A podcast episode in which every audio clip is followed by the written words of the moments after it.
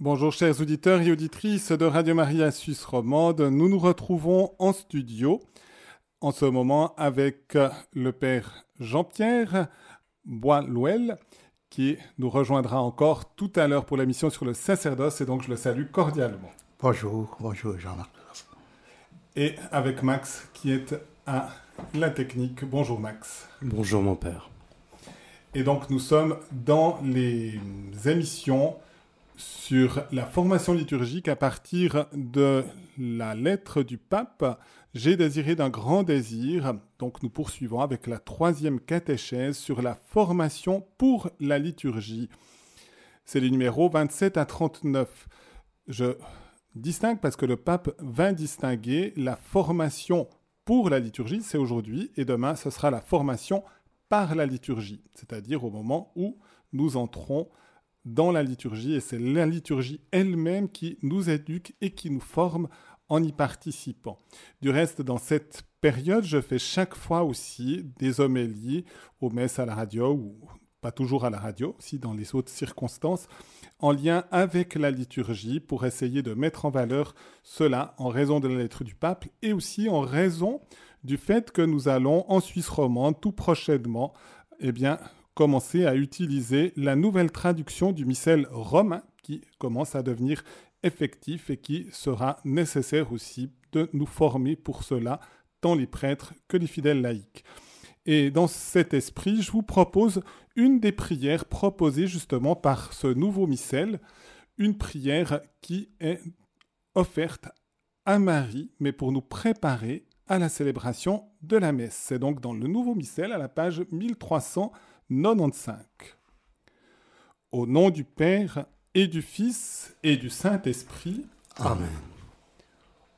Ô Mère de tendresse et de miséricorde, bienheureuse Vierge Marie, moi pécheur indigne et malheureux, de tout mon cœur, de tout mon désir, je me réfugie en toi, j'en appelle à ta tendresse, puisque tu as assisté ton Fils très doux lorsqu'il pendait à la croix. De même, dans ta bonté, daigne assister, m'assister, malheureux pécheur, ainsi que tous les prêtres qui présentent aujourd'hui l'offrande en ce lieu et dans toute la sainte Église, afin que, soutenus par ta grâce, nous puissions offrir le sacrifice digne et parfait en présence de la très haute et indivisible Trinité. Amen. Au nom du Père et du Fils et du Saint-Esprit. Amen.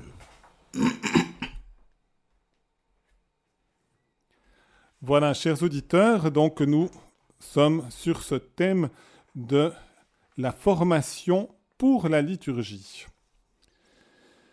Et le pape parle justement de la nécessité d'une formation liturgique sérieuse et vitale. Et donc, il y aura comme deux volets, ou trois d'une certaine manière, une introduction, ensuite le pape nous dit la formation pour la liturgie, et demain je prendrai la formation par la liturgie.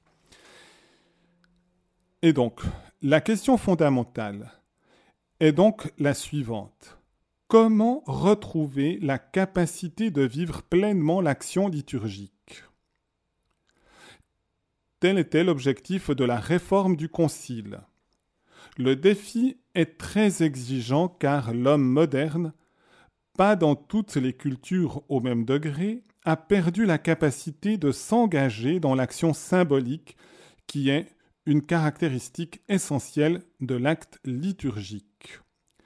Ici, le point à souligner d'abord, c'est l'intention du Concile par rapport à la réforme liturgique, c'est d'aider l'ensemble du peuple de Dieu bien sûr les prêtres, mais aussi les fidèles laïcs ou les diacres ou les évêques, bien sûr, à vivre plus intensément la liturgie et donc à pouvoir percevoir les grâces qui sont offertes dans la liturgie avec justement plus de plénitude.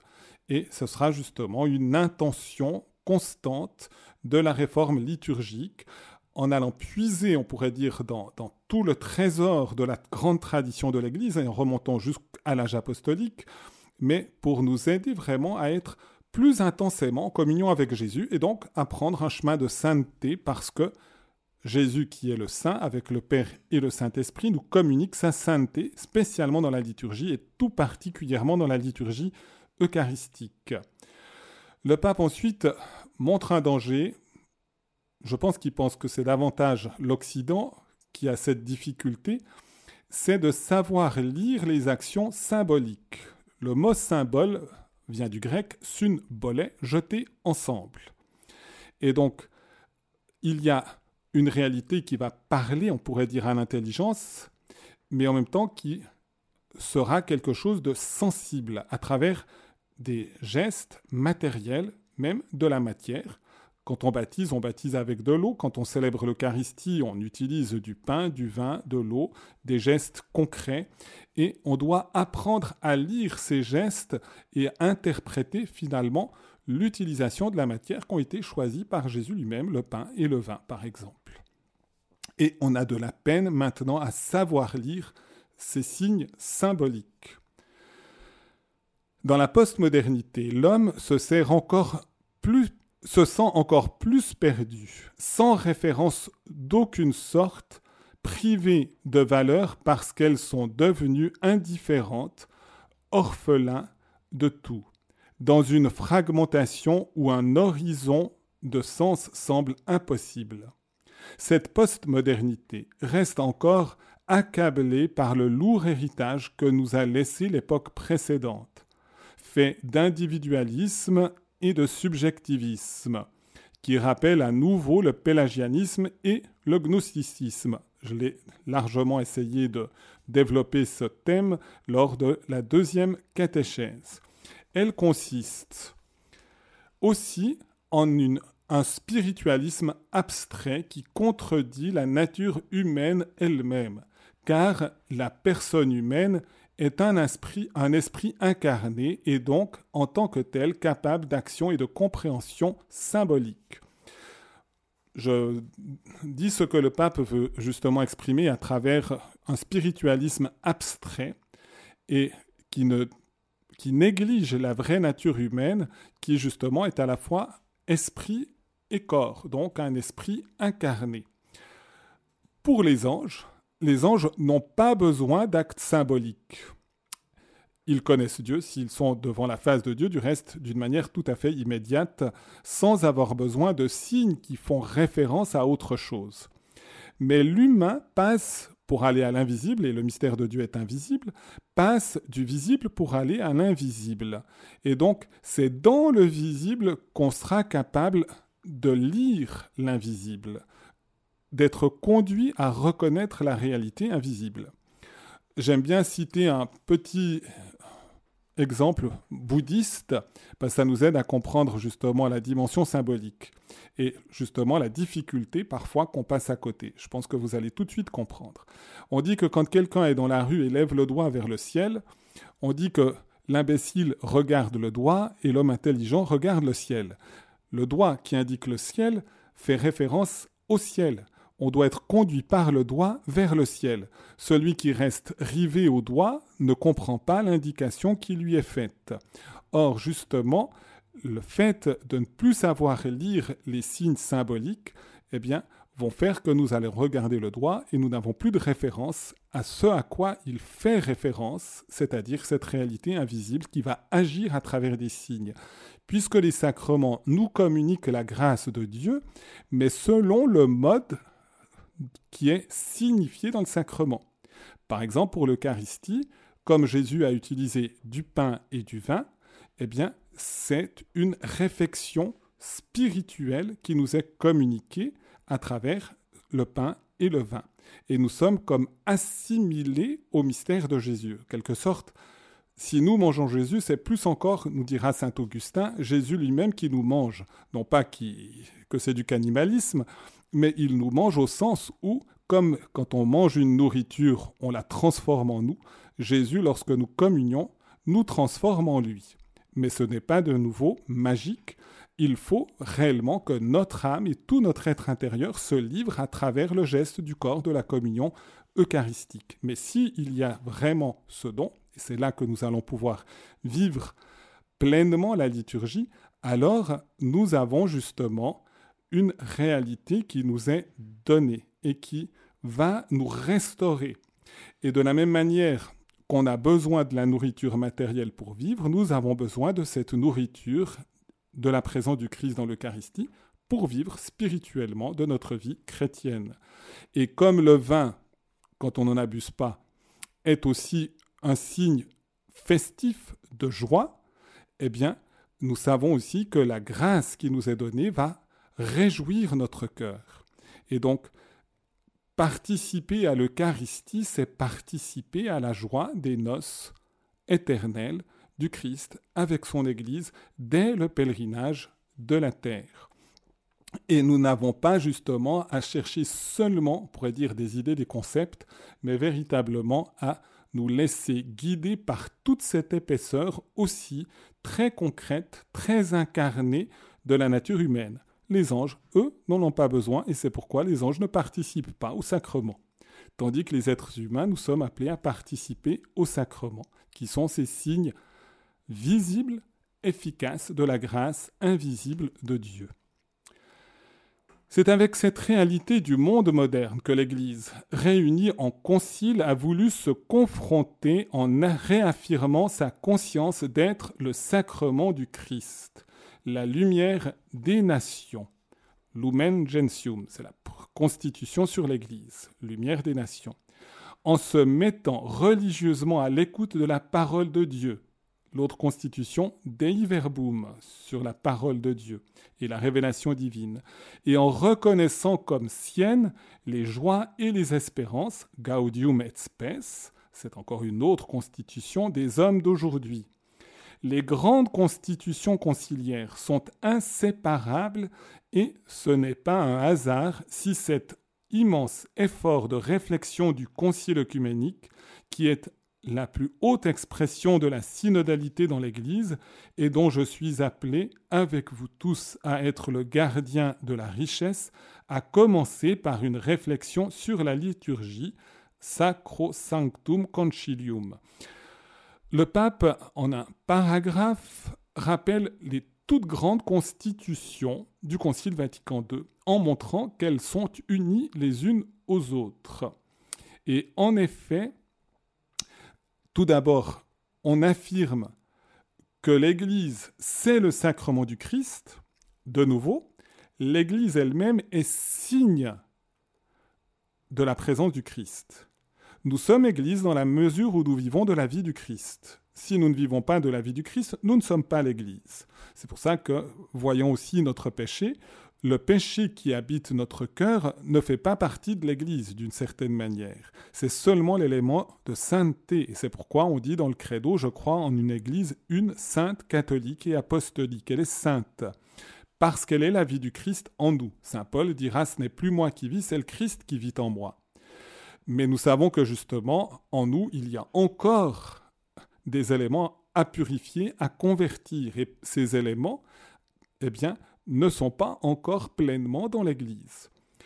Et nous avons à faire justement cette distinction. Nous pouvons recevoir les forces de Dieu, justement, et dans la mesure où nous sommes membres du Christ, qui est l'Église. Et c'est pourquoi l'Église est le sacrement du Christ. Et lumière des nations, parce que le Christ est la lumière des nations, alors il nous donne de devenir à notre tour des lumières. Ce n'est possible que si nous écoutons vraiment en profondeur la parole de Dieu. D'où recevoir la parole de Dieu pour ce qu'elle est réellement, une parole de Dieu et non pas une parole simplement humaine. C'est la constitution sur la révélation.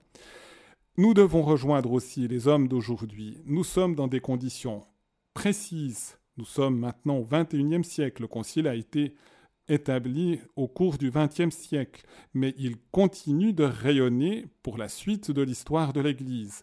Et c'est pourquoi il y a des joies et des espérances du monde d'aujourd'hui pour qu'il puisse se tourner vers le mystère du Christ et donc qu'il devienne plus pleinement ce monde Église.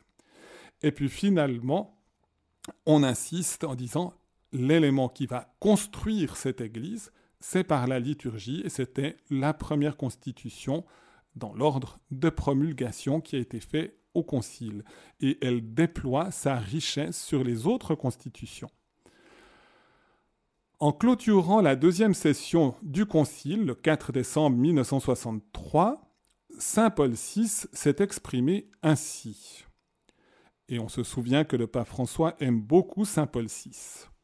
Cette discussion passionnée et complexe n'a d'ailleurs pas été sans fruits abondants. En effet, le sujet qui a été abordé en premier lieu et qui, en un certain sens, est prééminent dans l'Église, tant par sa nature que par sa dignité, nous voulons parler de la sainte liturgie, a trouvé une heureuse conclusion, et il est aujourd'hui promulgué par nous avec un rite solennel. Notre esprit exulte donc avec une joie véritable, car dans la manière dont les choses se sont passées, nous constatons le respect d'une juste échelle des valeurs et des devoirs. Dieu doit occuper la première place. La prière envers lui est notre premier devoir la liturgie est la première source de communion divine dans laquelle Dieu partage sa propre vie avec nous. Elle est aussi la première école de la vie spirituelle. La liturgie est le premier don que nous devons faire au peuple chrétien, uni à nous par la foi et la ferveur de ses prières.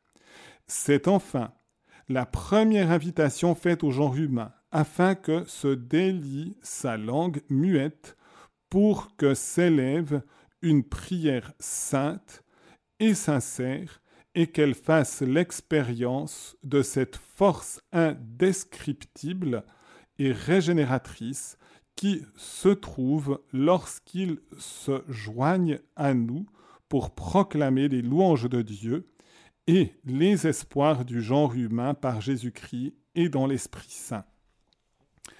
C'est un texte qui a une grande densité que le pape va brièvement aussi commenter sans pouvoir dire, il nous invite à prendre vraiment du temps avec ce texte de Saint Paul VI, mais on voit que Saint Paul VI a une immense estime de la liturgie parce qu'il sait que c'est d'abord le grand prêtre qui est Jésus lui-même qui célèbre cette liturgie.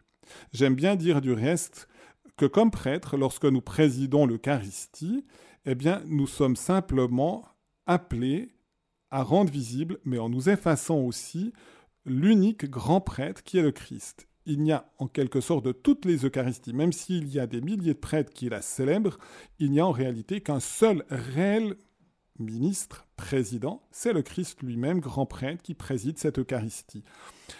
Lorsqu'on aime Jésus, lorsqu'on a reconnu son mystère, lorsqu'on reconnaît que Jésus est le Verbe de Dieu qui s'est fait chair, la deuxième personne de la Sainte Trinité, on doit être comme bouleversé de se dire la deuxième personne de la Sainte Trinité préside notre Eucharistie.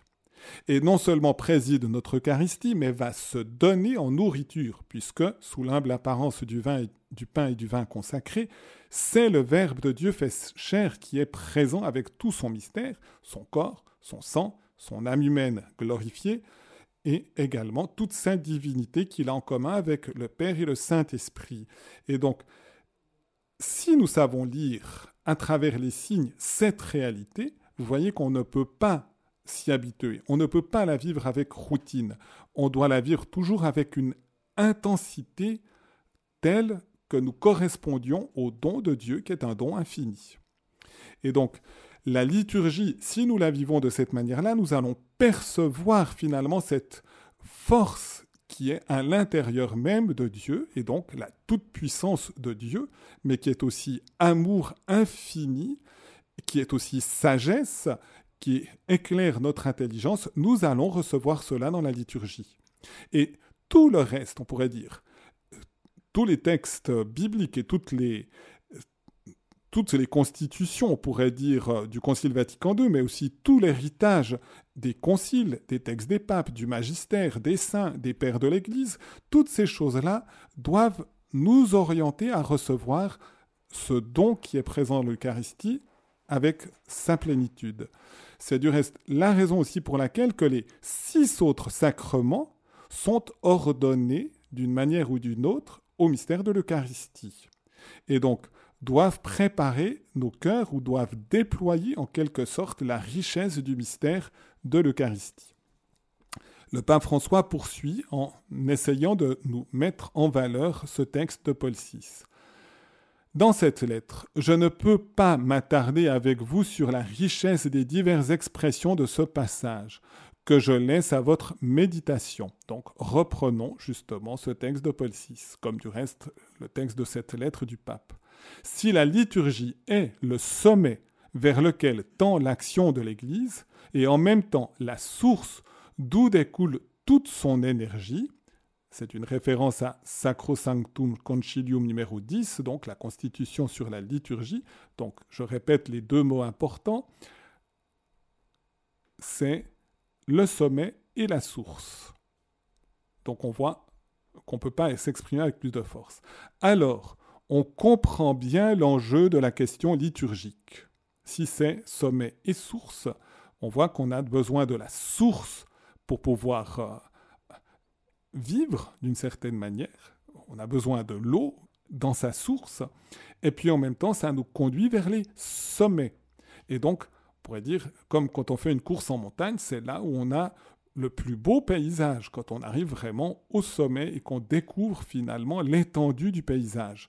Et en quelque sorte, l'étendue du paysage que nous avons dans le sommet qu'est l'Eucharistie, c'est l'étendue du paysage divin, c'est le mystère de Dieu. Il serait banal de considérer les tensions malheureusement présentes autour de la célébration comme une simple divergence entre différentes sensibilités envers une forme envers, pardon, envers une forme rituelle. La problématique est avant tout ecclésiologique. Le pape dit ce n'est pas juste un rituel, ce n'est pas une application de rubrique qui est en jeu ici par rapport à la liturgie. C'est son sens en profondeur, et son sens en profondeur, c'est le mystère de l'Église unie au Christ.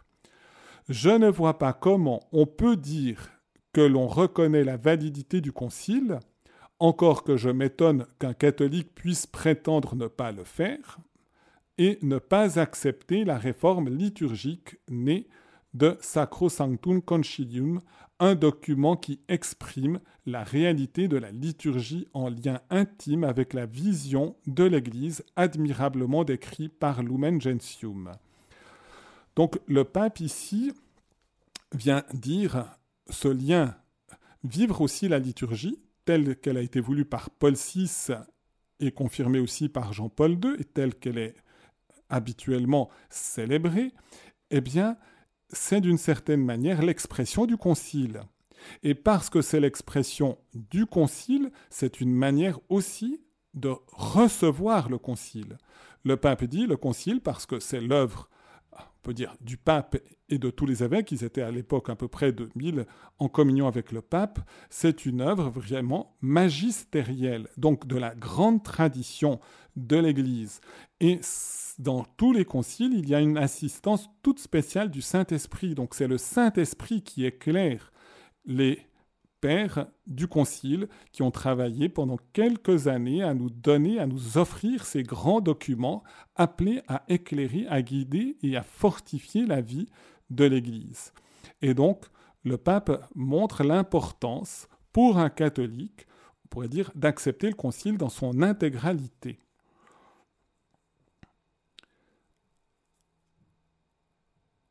Pour cette raison, comme je l'ai exprimé dans la lettre envoyée à tous les évêques, j'ai estimé qu'il était de mon devoir d'affirmer que les livres liturgiques promulgués par les saints pontifes Paul VI et Jean-Paul II, conformément au décret du Concile Vatican II, sont l'unique expression de la lex orandi du rite romain. Quand on dit lex orandi, de la loi de la prière. Donc la loi de la prière est aussi la loi de la foi.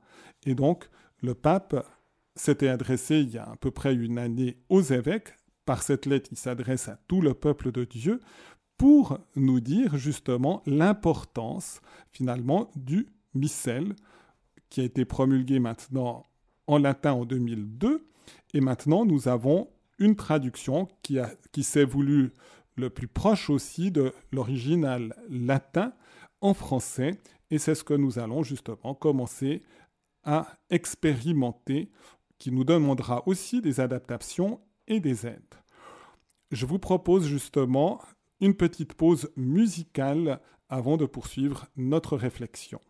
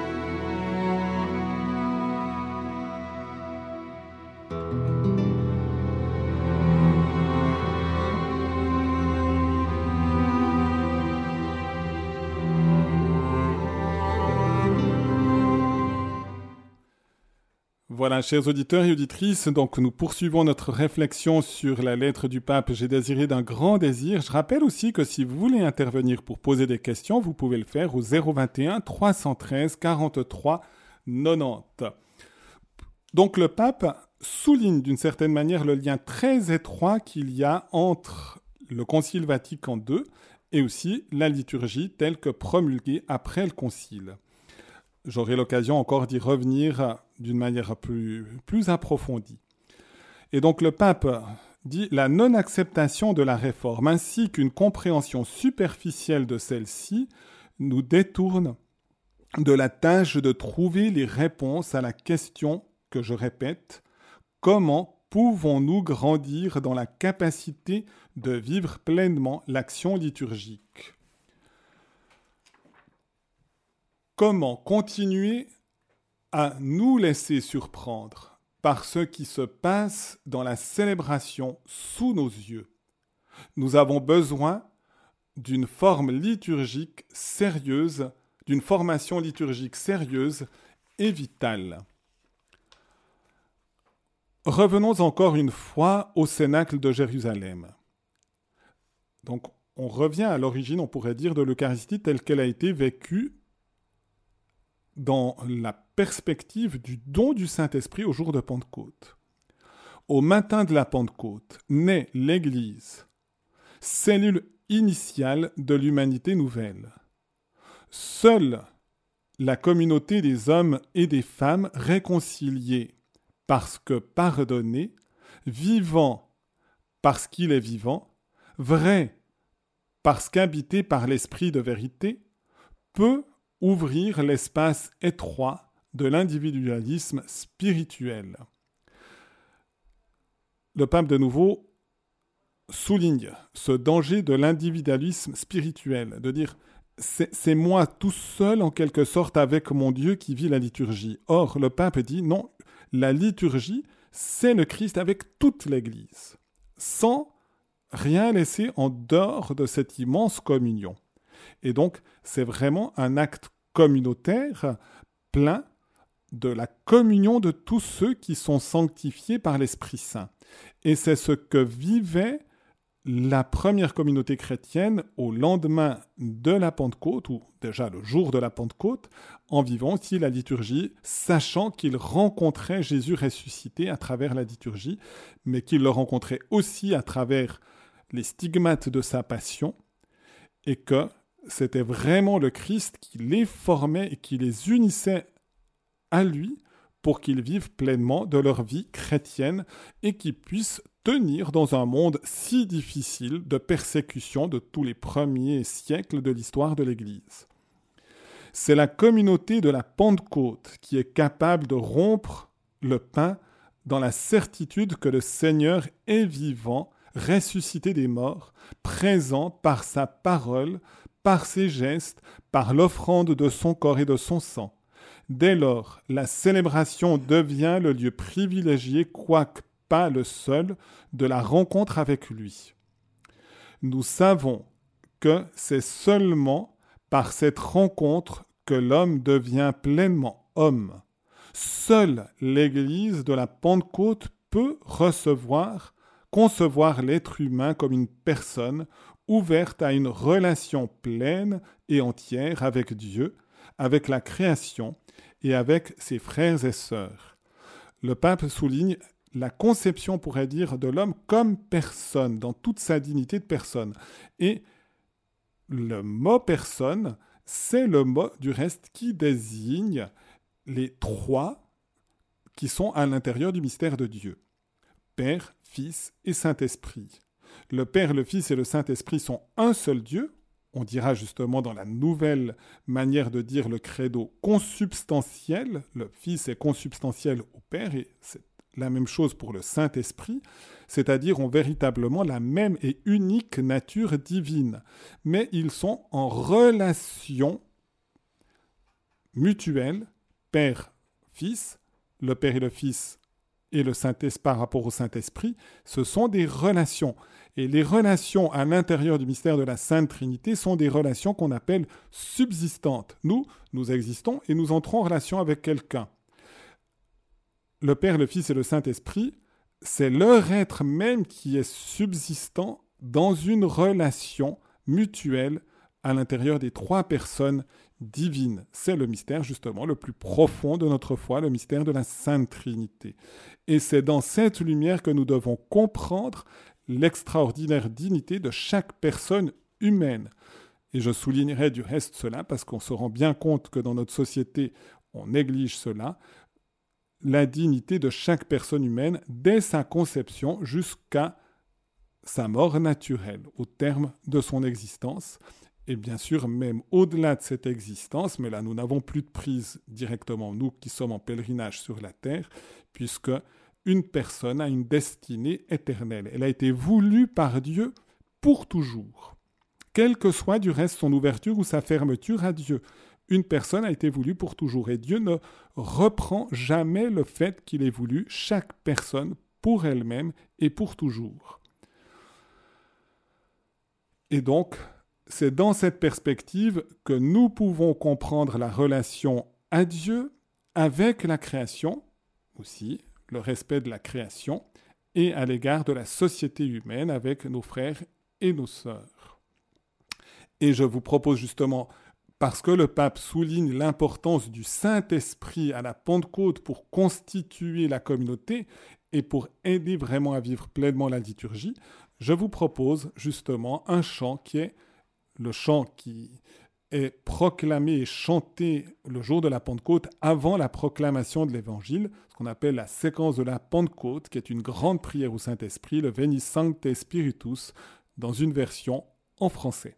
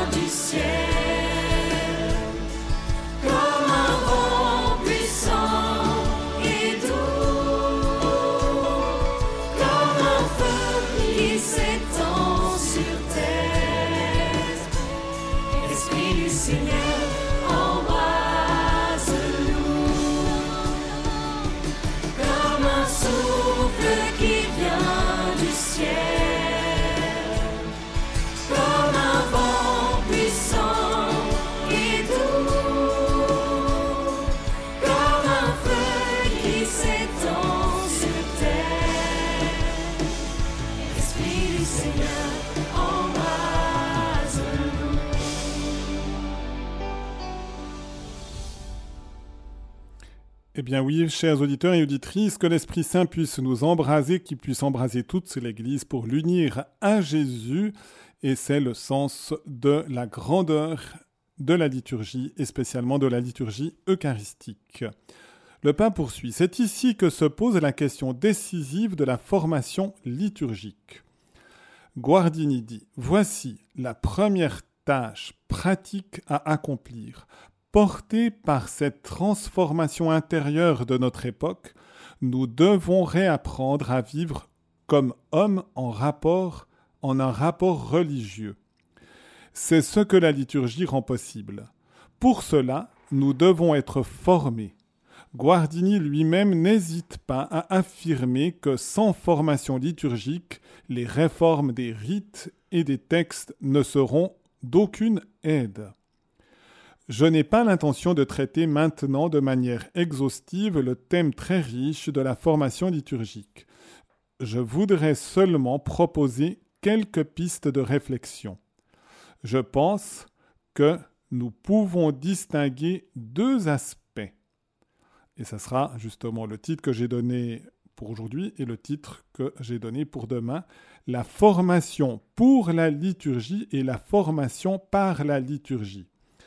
La première, nous dit le pape, est fonctionnelle, la seconde est essentielle. Donc, c'est plus important encore d'être formé en vivant concrètement la liturgie, mais nous avons aussi besoin d'une formation, d'une formation pour la liturgie.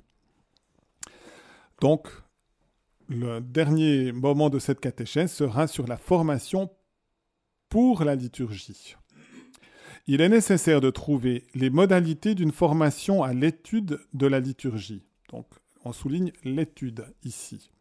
Depuis le début du mouvement liturgique, beaucoup a été fait à cet égard, avec de précieuses contributions de la part de chercheurs et d'institutions académiques. Néanmoins, il est important aujourd'hui de diffuser cette connaissance au-delà des milieux universitaires de manière accessible, afin que chaque fidèle puisse grandir dans la connaissance du sens théologique de la liturgie. C'est la question décisive qui fonde tout type de compréhension et toute pratique liturgique. Elle fonde également la célébration elle-même, en aidant tous et chacun à acquérir la capacité de comprendre les textes eulogiques, les dynamiques rituelles et leur signification anthropologique. Je pense au rythme régulier de nos assemblées qui se réunissent pour célébrer l'Eucharistie le jour du Seigneur, dimanche après dimanche, Pâques après Pâques, à des moments particuliers de la vie des personnes et des communautés, à tous les âges de la vie. Les ministres ordonnés accomplissent une action pastorale de première importance lorsqu'ils prennent par la main les fidèles baptisés afin de les conduire dans l'expérience répétée de la Pâque. Rappelons-nous toujours que c'est l'Église, le corps du Christ, qui est le sujet célébrant et non pas seulement le prêtre. La connaissance qui découle de l'étude n'est que le premier pas pour pouvoir entrer dans le mystère célébré.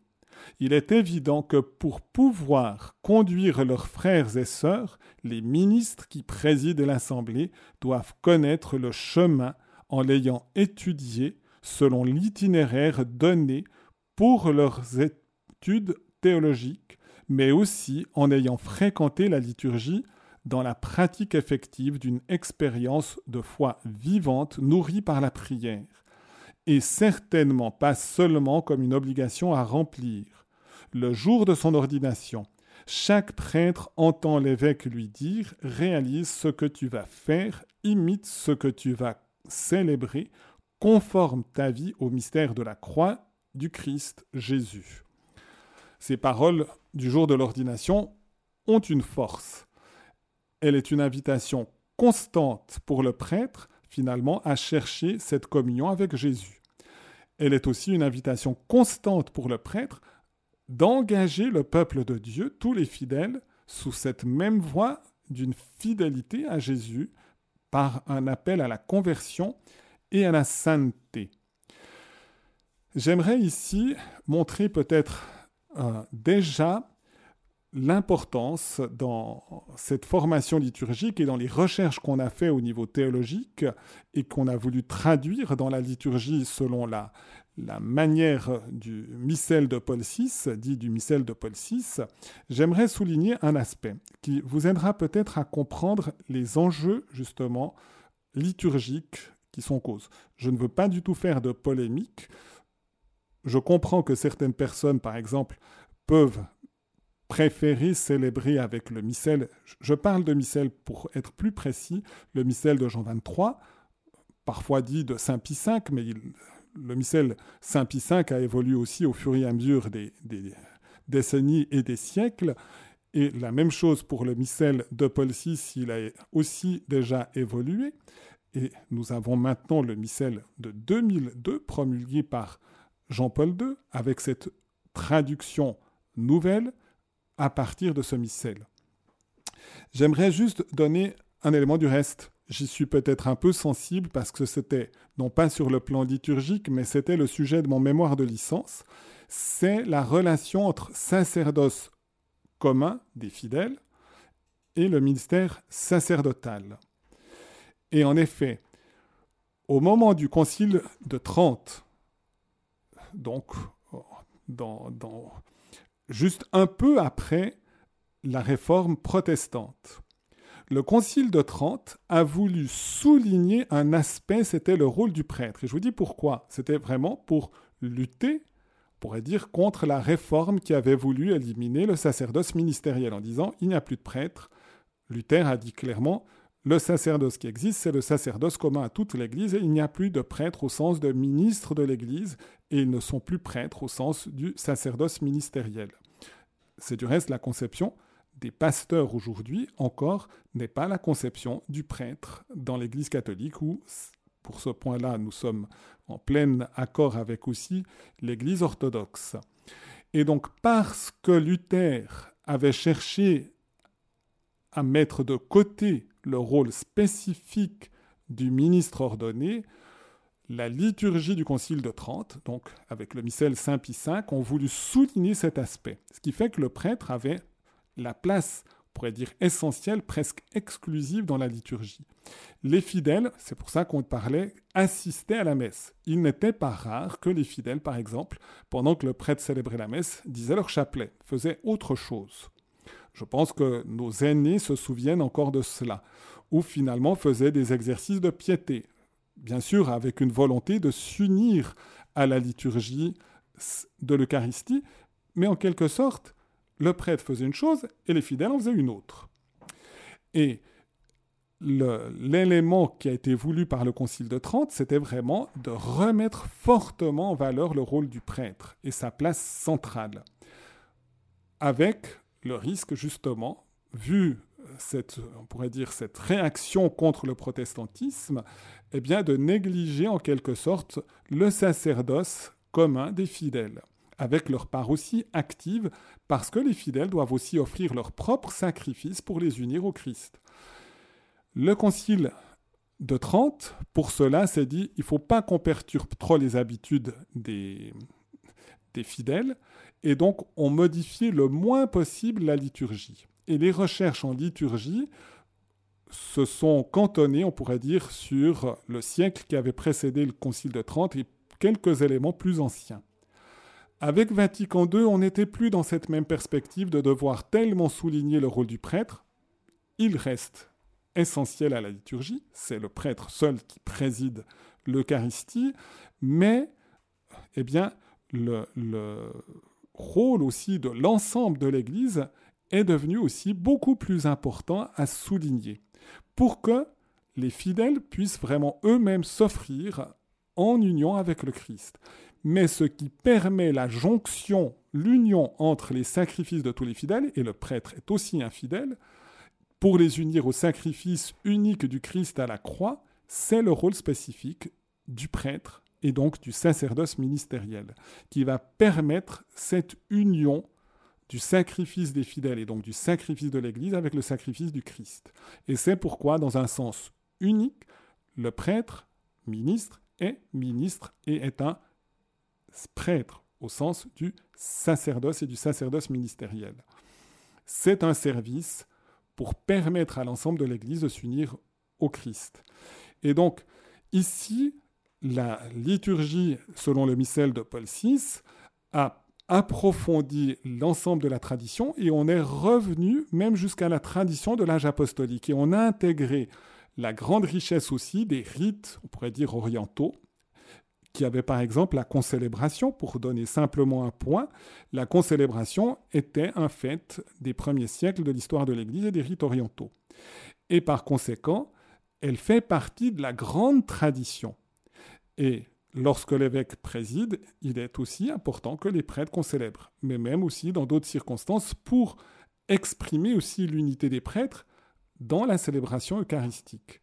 Et ce point-là n'était pas souligné, on pourrait dire, par le missel de Saint Pie V. Et on se rend compte à travers ça que ça sera une force supplémentaire pour l'union. Et on va devoir on va changer justement le vocabulaire. On ne dit pas des fidèles qu'ils assistent à la messe, mais qu'ils y participent. Non pas qu'ils y participent dans le même rôle, la même fonction que le prêtre ministre de l'Église. Celui-ci agit in persona Christi, en la personne du Christ, et il est le seul à pouvoir consacrer le pain au corps du Christ et le vin au sang du Christ. Le fidèle qui peut être plus saint que le prêtre pourrait dire tout ce qu'il veut comme parole de consécration, il n'y aura pas le changement eucharistique, il n'y aura pas la transsubstantiation, et donc il n'y aura pas la possibilité de cette union entre le sacrifice du Christ et le sacrifice de toute l'Église qui se joint au sacrifice du Christ. Mais un fidèle peut donner son cœur et donner sa vie et apporter toute sa vie par un sacrifice spirituel qui peut être plus intense que le sacrifice spirituel du prêtre personne et comme fidèle. Mais le prêtre garde un rôle spécifique, essentiel et nécessaire pour cette union. Et tous, nous avons à être acteurs et le plus actif possible, et donc le plus donné dans la sainteté lorsque nous vivons la liturgie eucharistique. J'espère que ça peut éclairer justement en soulignant cet aspect-là, la manière de vivre aussi, la liturgie et la richesse aussi qui a été intégrée dans la liturgie selon le missel de Paul VI. Le pape poursuit. Le plan d'étude de la liturgie dans les séminaires doit également tenir compte de l'extraordinaire capacité qu'a en elle-même la célébration actuelle d'offrir une vision organique et unifiée de tout le savoir théologique. Chaque discipline de la théologie, chaque chacune selon sa propre perspective, doit montrer son lien intime avec la liturgie en vertu de laquelle se révèle et se réalise l'unité de la formation sacerdotale. C'est de nouveau la Constitution sur la liturgie au numéro 16. Une approche liturgico-sapientielle, donc de liturgie, mais aussi de sagesse, de la formation théologique dans les séminaires aurait certainement aussi des effets positifs dans l'action pastorale. Il n'y a pas d'aspect de la vie ecclésiale qui ne trouve son sommet et sa source dans la liturgie, d'où l'importance de la liturgie. Plus que le résultat de programmes élaborés, une pratique pastorale globale, organique et intégrée est la conséquence du fait de placer l'Eucharistie dominicale, fondement de la communion, au centre de la vie de la communauté. Du reste, le Concile, dans sa constitution sur l'Église, souligne l'importance et la nécessité, on pourrait dire absolue pour la vie de l'Église, de l'Eucharistie dominicale. Et même si malheureusement beaucoup s'en dispensent, le Concile l'a vraiment souligné avec une force très grande.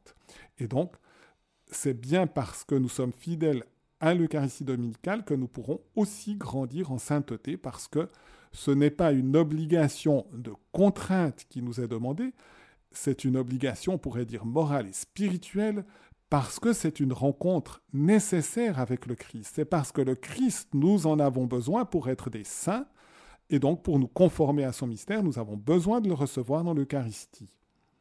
La compréhension théologique de la liturgie ne permet en aucun cas de comprendre ces paroles comme si tout était réduit à l'aspect rituel. Une célébration qui n'évangélise pas n'est pas authentique, de même qu'une annonce qui ne conduit pas à une rencontre avec le Seigneur ressuscité dans la célébration n'est pas authentique.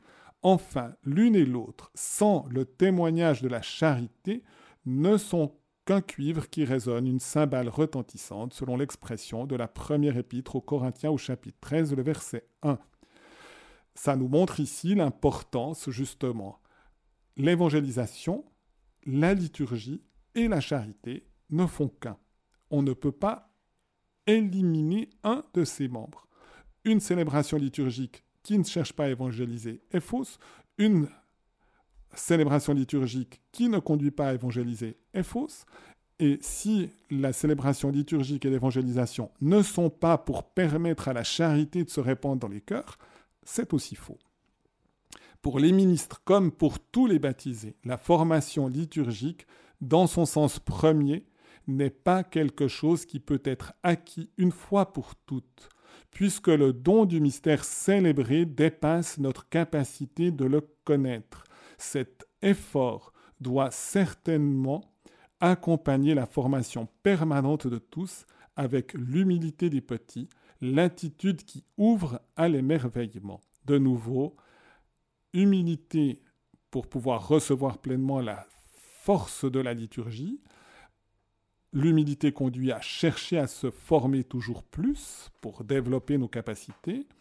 Et puis également cette dimension contemplative de l'émerveillement devant le mystère à travers des signes si simples d'une certaine manière, des gestes si simples, des paroles si simples, mais elles ont, ces gestes, ces paroles ont été choisis par Dieu, par Jésus lui-même, et sont vécus dans la tradition pour nous ouvrir vraiment au mystère intérieur, au mystère de la Trinité, au mystère du Verbe de Dieu qui s'est fait chair.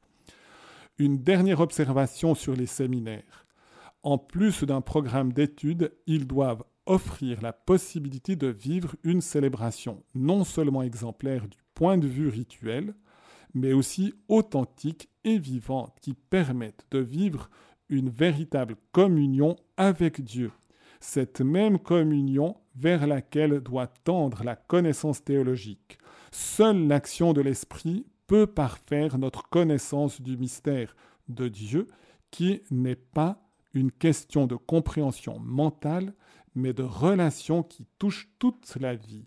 Cette expérience est fondamentale pour que les séminaristes, une fois devenus ministres ordonnés, puissent accompagner les communautés sur le même chemin de connaissance du mystère de Dieu, qui est le mystère de l'amour.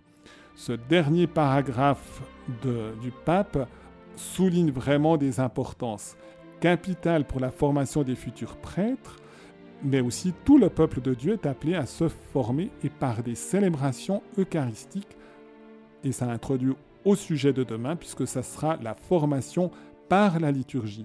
Et les liturgies doivent être belles, mais elles doivent être signifiantes, elles doivent avoir toute leur profondeur, elles doivent comme impliquer toute la dimension théologique, mais au sens le plus fort du mot, on pourrait dire même théologal, de lien à Dieu, et ce n'est possible que par la présence et l'action de l'Esprit Saint qui nous conduit dans ce mystère de l'amour qu'est la liturgie.